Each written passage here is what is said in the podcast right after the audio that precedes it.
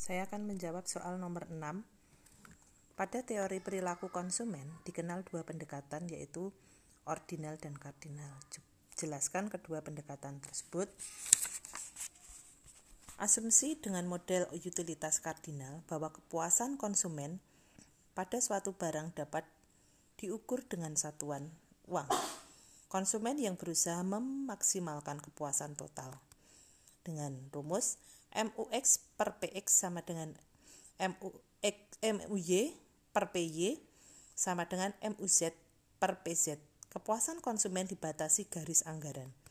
Berlaku hukum diminishing return, di mana total utility TU sama dengan FQ marginal utility yaitu MV delta TU per delta Q. Q sama dengan output Delta TU adalah perubahan total utility. Delta Q sama dengan perubahan output. Realitas model utilitas kardinal. Asumsi tentang utilitas, utilitas suatu barang. Jasa, barang sangat sulit diterapkan. Kemudian, rasionalitas konsumen terpengaruhi oleh sikap emosional konsumen, seperti pengaruh iklan, link, gengsi. Kemudian konsumen memutuskan membeli produk jika harga dan manfaat produk sama atau sebanding.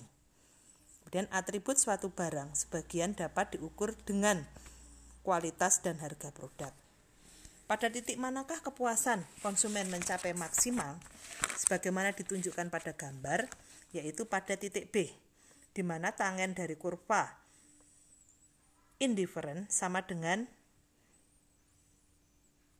turun uh, sama dengan harga dengan slope dari kendala anggaran ataupun slope dari kurva indifferent adalah sama dengan slope dari garis anggaran pada titik singgung B.